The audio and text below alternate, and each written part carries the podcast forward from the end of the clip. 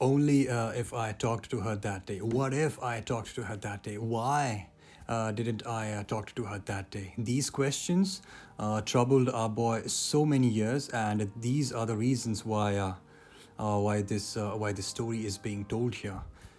That was the last day the boy saw the girl for the last time in his life. And after that year, the boy left that particular school and took admission in some other school for his uh, senior secondary education. That is uh, 11th and 12th standard here in India. After passing from that, he uh, took admission in a, a reputed uh, university uh, for his chemistry honors. But fortunately, I should say, uh, just as he was uh, about to uh, join the first semester for his college, first year, uh, he was met uh, with an accident and was hospitalized for about two years. The reason why I said fortunately is that the accident was probably the best thing that happened to him because because of that he uh, I should say he uh, converted uh, to Islam or he was introduced to Islam first and then he converted. Now I'm not gonna talk about the circumstances uh, which uh, led him uh, convert to Islam in details, but uh, it goes something like this. Just as the first semester of the university was about to start, he was met with an accident. Uh, for this, he was hospitalized for about two years. And during this time in the hospital, he uh, chose uh, to uh, disconnect with the world in order to uh, find the true meaning of life. You know, the true meaning of reality. Why did he uh, did what he did?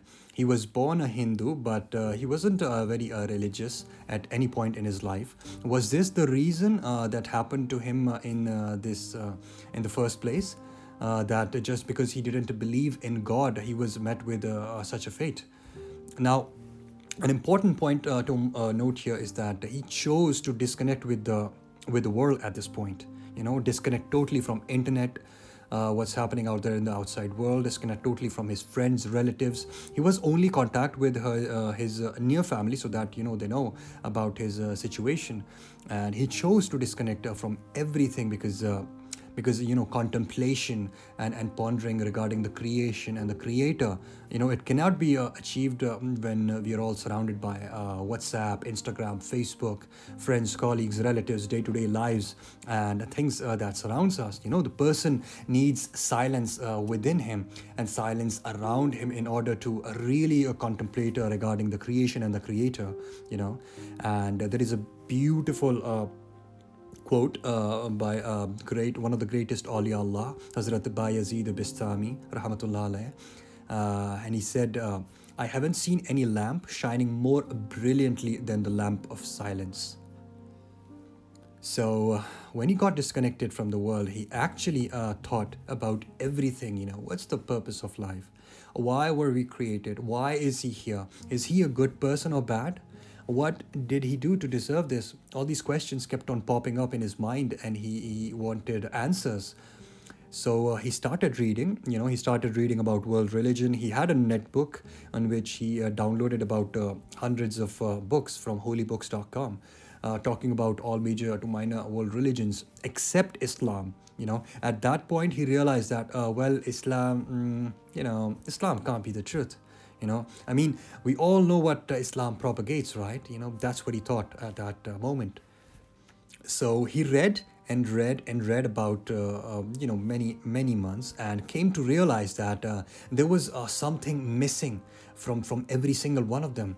Uh, you know some made more sense than others but in general there was uh, there wasn't one religion that uh, uh, that he could say that okay yes this religion whatever it propagates from beginning to the end it all makes perfect sense you know? That he could say that okay this religion is for everyone be it for poor people poor farmer in india somewhere or some shepherd living um, uh, in the wilderness of desert or some uh, someone living in remote towns of siberia or antarctica or anywhere in the world. It belongs to everyone. If there is a god you know he is the god of everything. He's not just the god of the indians of the or the pakistanis or or malaysians or, or americans or uh, uk or, or whatever it is okay? He is the god of everything. And he takes care of its creation in in, in, in, in every way. And there wasn't uh, any one religion that fits all the criteria that he had in his mind. And he had lots of conditions for a religion to be uh, perfect in, in, in all sense. So you know days went by like this until he realized that he should uh, you know he should give islam a try. Because uh, i mean after all it uh, at that time it had around more than uh, 1 billion followers worldwide. And there must be a reason why you know such huge amount of people follow this religion he thought. And also in his uh, high school uh, he had many muslim classmates who were his uh, close friends. And he never had any issues with any of them. Every one of them uh, were uh, quote unquote normal kids so he thought okay well let's you know he should give islamic books a read and um, he did so for a few days, he uh, read uh, Islamic books of Islamic faith, like uh, English translation of Quran and some uh, some famous Hadith books, and he uh, read some convert stories, and it was it was starting to make uh, some sense. Everything was starting to make sense because here's the beauty of Islam. Islam is, I believe, what you you know what you make of it. Meaning it can be the easiest uh, thing to understand in the world you know la ilaha illallah muhammad rasulullah sallallahu alaihi wasallam no god but one god and the prophet muhammad sallallahu alaihi wasallam is his prophet. It can be very easy or it can be very difficult to understand. Like uh, when you uh, dive into the teachings of uh, islamic eschatology metaphysics and philosophies like uh, you know the works of hazrat ibn arabi and al-ghazali uh, rahmatullah alayhi so Islam has so much to offer. It depends on the uh, student how much can they acquire, and uh, from easy to hard, easiest being the basic fundamentals of uh, Deen, and the hardest to understand are philosophies of uh, various um, interpreters. So at this point, it was uh, all starting to make uh, some sense in his mind that Islam might be uh, the truth. But uh, still, this guy, our guy, wasn't sure. He still uh, was at this point, he was still inclined uh, more towards uh, Buddhism. And so one day he was reading one of the books, and then one of the hospital staff came and he asked him, You know, what are you doing? What, what, what are you reading? And he told him everything like he was so much interested in religion and he wants to know the truth he wants to get to the truth and that hospital staff although okay and now here's the irony uh, although he was hindu by religion he said that uh, there is uh, this uh, famous uh, uh, Muslim Awliya Allah shrine nearby, and it is very popular among the locals, and thousands of people visit this shrine every day. Now, um, this is where it got interesting you know uh, the things that uh, this hospital uh, staff guy told our boy uh, by the way uh, the location is somewhere in uttar pradesh and uh, I'm not gonna disclose the exact location, but all this is happening somewhere in, in UP, India. And by the way, if you don't know where Uttar Pradesh is, well, Uttar Pradesh is where the Taj Mahal, the Agra is, okay, in India. So the things that uh, this uh, this staff guy told our boy he just uh, he just couldn't believe it. He said that uh, you know that's impossible that cannot happen in the real world. I mean come on. All this life all this um, you know he only heard about uh, this quote uh, truth is stranger than fiction. And now this hospital staff member is telling him that telling him things that are actually way, way stranger than fiction, which are literally impossible to even fathom in your uh, in your wildest imagination. How can anything, how can something be happening in the real world, the thing that we can't even imagine in our wildest imagination? That's uh, that's so impossible.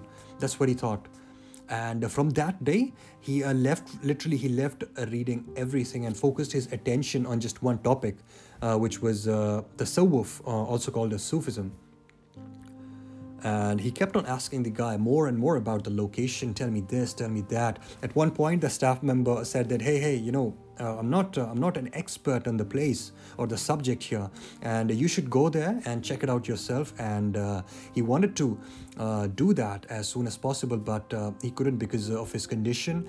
Uh, he still wasn't able to properly walk on his own and needed some time to recover. And so, just like that, being curious, being impatient.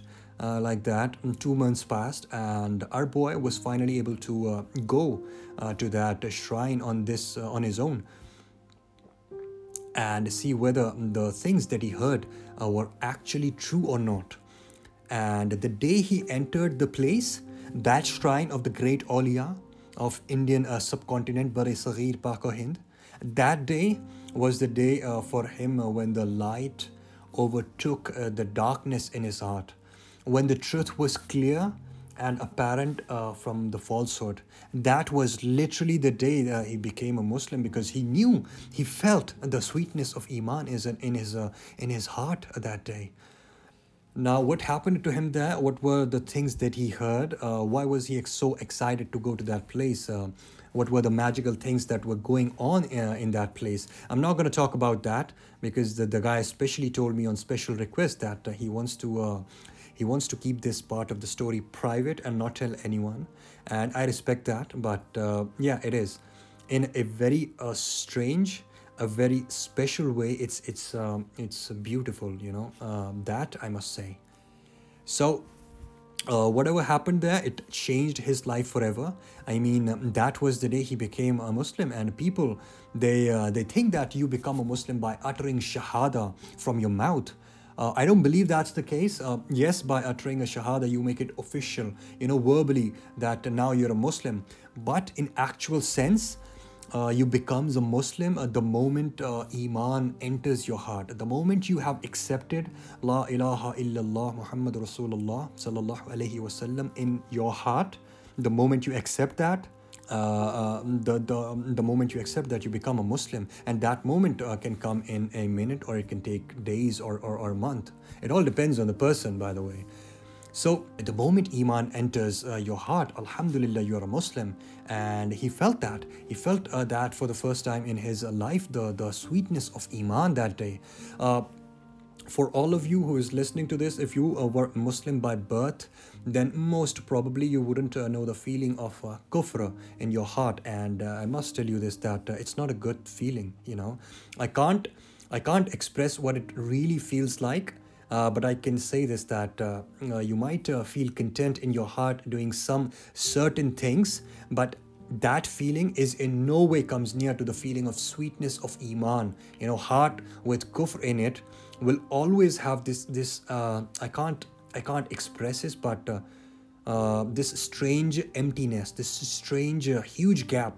Trust me he said. You know he told me that you don't know what it feels like to have kufr in your heart. Uh, it's a it's a strange void. No matter how much uh, good you do no matter what good you do it doesn't uh, it doesn't go away. And when kufr is replaced with iman and emptiness just fades away he, he, he surely absolutely can tell the difference because now he's content because because as the saying uh, in uh, one of the popular hadiths goes you know he has tasted the sweetness of faith uh, who he who is content with Allah as his Lord, Islam as his religion, and Prophet Muhammad sallallahu alaihi wasallam as his prophet. Sahih Muslim. So he told me that uh, um, this translation uh, from kufr to iman, he told me, you know, only the reverts uh, or the converts uh, knows this this difference. Only those who reverted to Islam knows what's the difference of a feeling uh, you have in your heart now from when you had in the time of uh, Jahiliyyah, you know. So that was the day he truly accepted Allah as his Lord, Islam as his religion, and Prophet Muhammad wasallam as his prophet. And that day he decided to uh, stay at uh, this shrine for some days and decided to know more, to, to, to study more, to experience more. Uh, so uh, he uh, booked a room and stayed uh, there for some time. Now, while he was living near the shrine, his his pondering, his contemplation, his, his imagination took him to the past. And he asked himself as to, you know, why Allah? Why did you guide me? Why, out of all the people that I know, uh, why me? He was he was not even half as good as uh, so many other people uh, that he knew around him, and actually he was not at all good in any manner. But out of so many people, Allah chose to guide him and that uh, put him in this uh, guilt zone you know why why me why a wretch like me he asked why even after he said so many bad things about allah in his uh, times in jahiliyyah allah still guided him. You know he told me that uh, once he was uh, about around i think uh, 10 12 years old someone near his house was giving azan the call to prayer from a masjid. And he still remembered that he said such a bad word to allah that i i can't even say here uh, that day and um, he still remembers it uh, to this day. And I feel ashamed uh, that he, he used that uh, derogatory word uh, for Allah. And yet after all that Allah still guided him. You know our guy our guy used to hang out with the people uh, in his uh, Jahiliyyah period who were uh, so uh, anti-Islam in, in many ways. Like, uh, you know, they used to say that there should be total racial uh, segregation and we must not mix with them and in any way, shape or manner. He used to hang out with people like these, but, you know, yet uh, Allah still guided him. Even after, you know, run, uh, running away from Islam and giving no chance to it, Allah still guided him. Even, even when he thought that, you know, Islam can never be right for you, Islam can't be the correct way of life, Islam can't be the truth.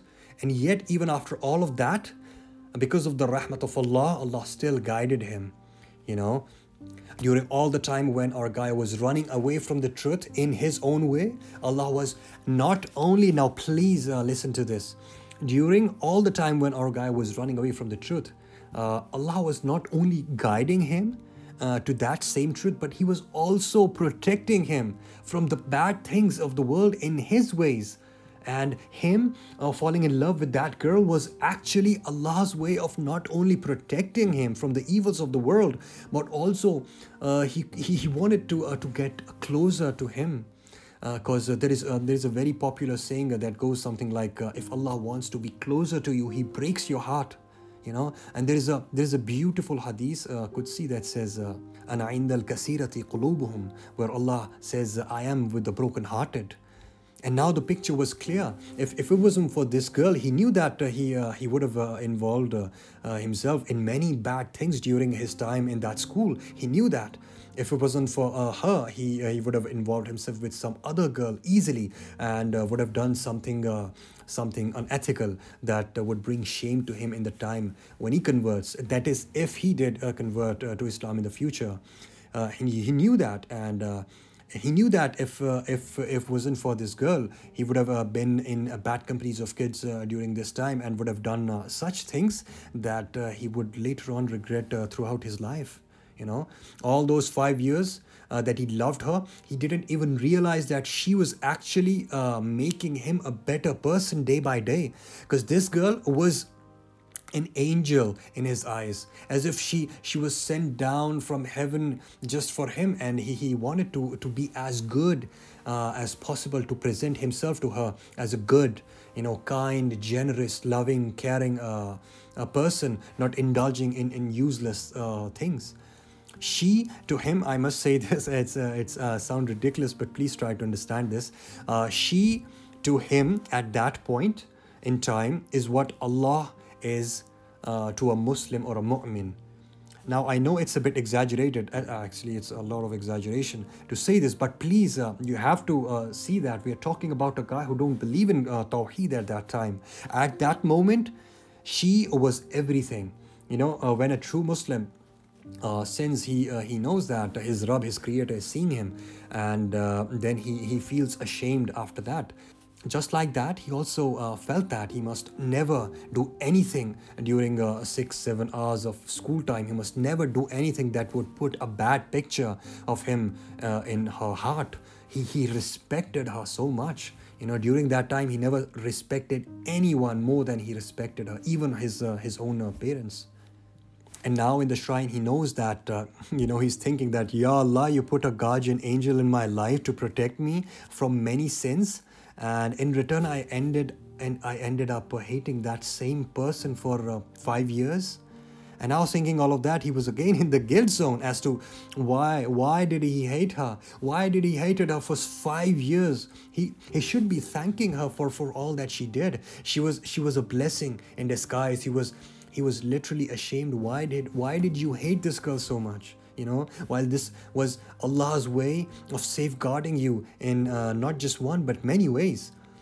And even uh, when he was sinning and was in kufr allah was still making uh, sure that he don't uh, he don't uh, fall in uh, bad things. And uh, that heartbreak was actually a blessing in disguise for him to to get closer to allah. Because when the accident happened he was he was heartbroken. He was his spirits were broken uh, along with along with some bones obviously. And uh, and now meek and weak and broken and, and in pain he was he was ready to uh, submit to the to the will of his lord. Now i want i want you to look at this uh, other scenario. Uh, it's very important. Uh, it would be something like this. He would have proposed to her someday. She would have said yes Uh, they both would have passed from uh, school and preferably uh, college together gotten married and have kids but most probably most probably the guy would have still been in kufr and being in kufr is the thing that a true Muslim, a true mu'min despises the most. Above everything, above every worldly love.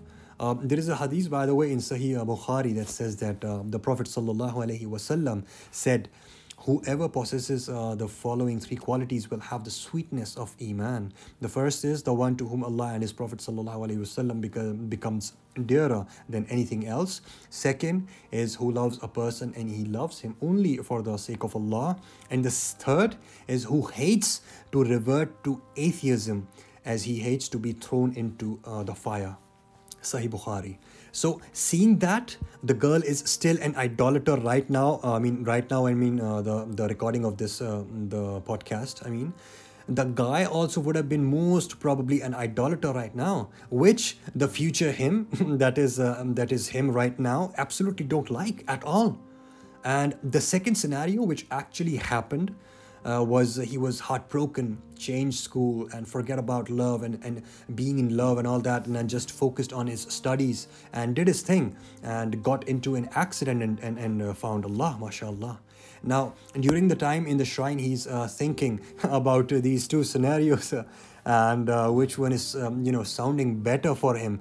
And and now he knows that in no way, after knowing the truth, he wants to go back to the first scenario. And now again, he wants. Uh, he was, mashallah, he was again in the guilt zone, uh, but in a good manner, you know, thanking Allah that uh, he didn't uh, fulfill his wish of the first scenario that, uh, you know, fortunately, fortunately did not happen. I'm going to end this episode uh, with a Quranic verse, uh, which is an absolute gem. All Quranic verses are absolute gem, but uh, this one particular fits the whole uh, situation. Uh, chapter number 2, verse number 216, Allah says, وَعَسَىٰ أَن تَقْرَهُ شَيْئًا وَهُوَ خَيْرٌ لَكُمْ وعسى أن تحبوا شيئا وهو شر لكم والله يعلم وأنتم لا تعلمون uh, perhaps you dislike something which is good for you and you like something which is bad for you. Allah knows and you do not know. With this, I come to the conclusion and the reason why this story is uh, being told here, guys. And what's the message here? And the reason and the message is uh, our unconditional love. Thanks for listening, and I'll see you in the last episode of this series.